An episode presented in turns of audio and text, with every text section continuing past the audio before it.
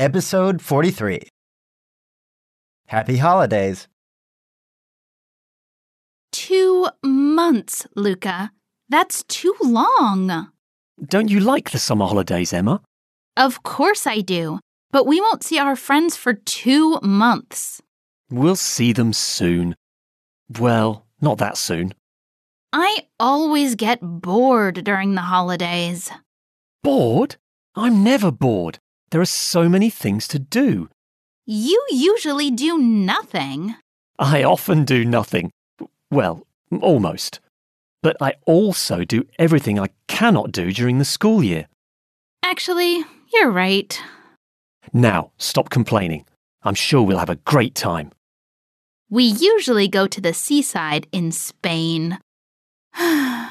We've already been there too many times. Yes, but you like going to the sea. True, we can easily have fun, It rarely rains where we go. We're lucky.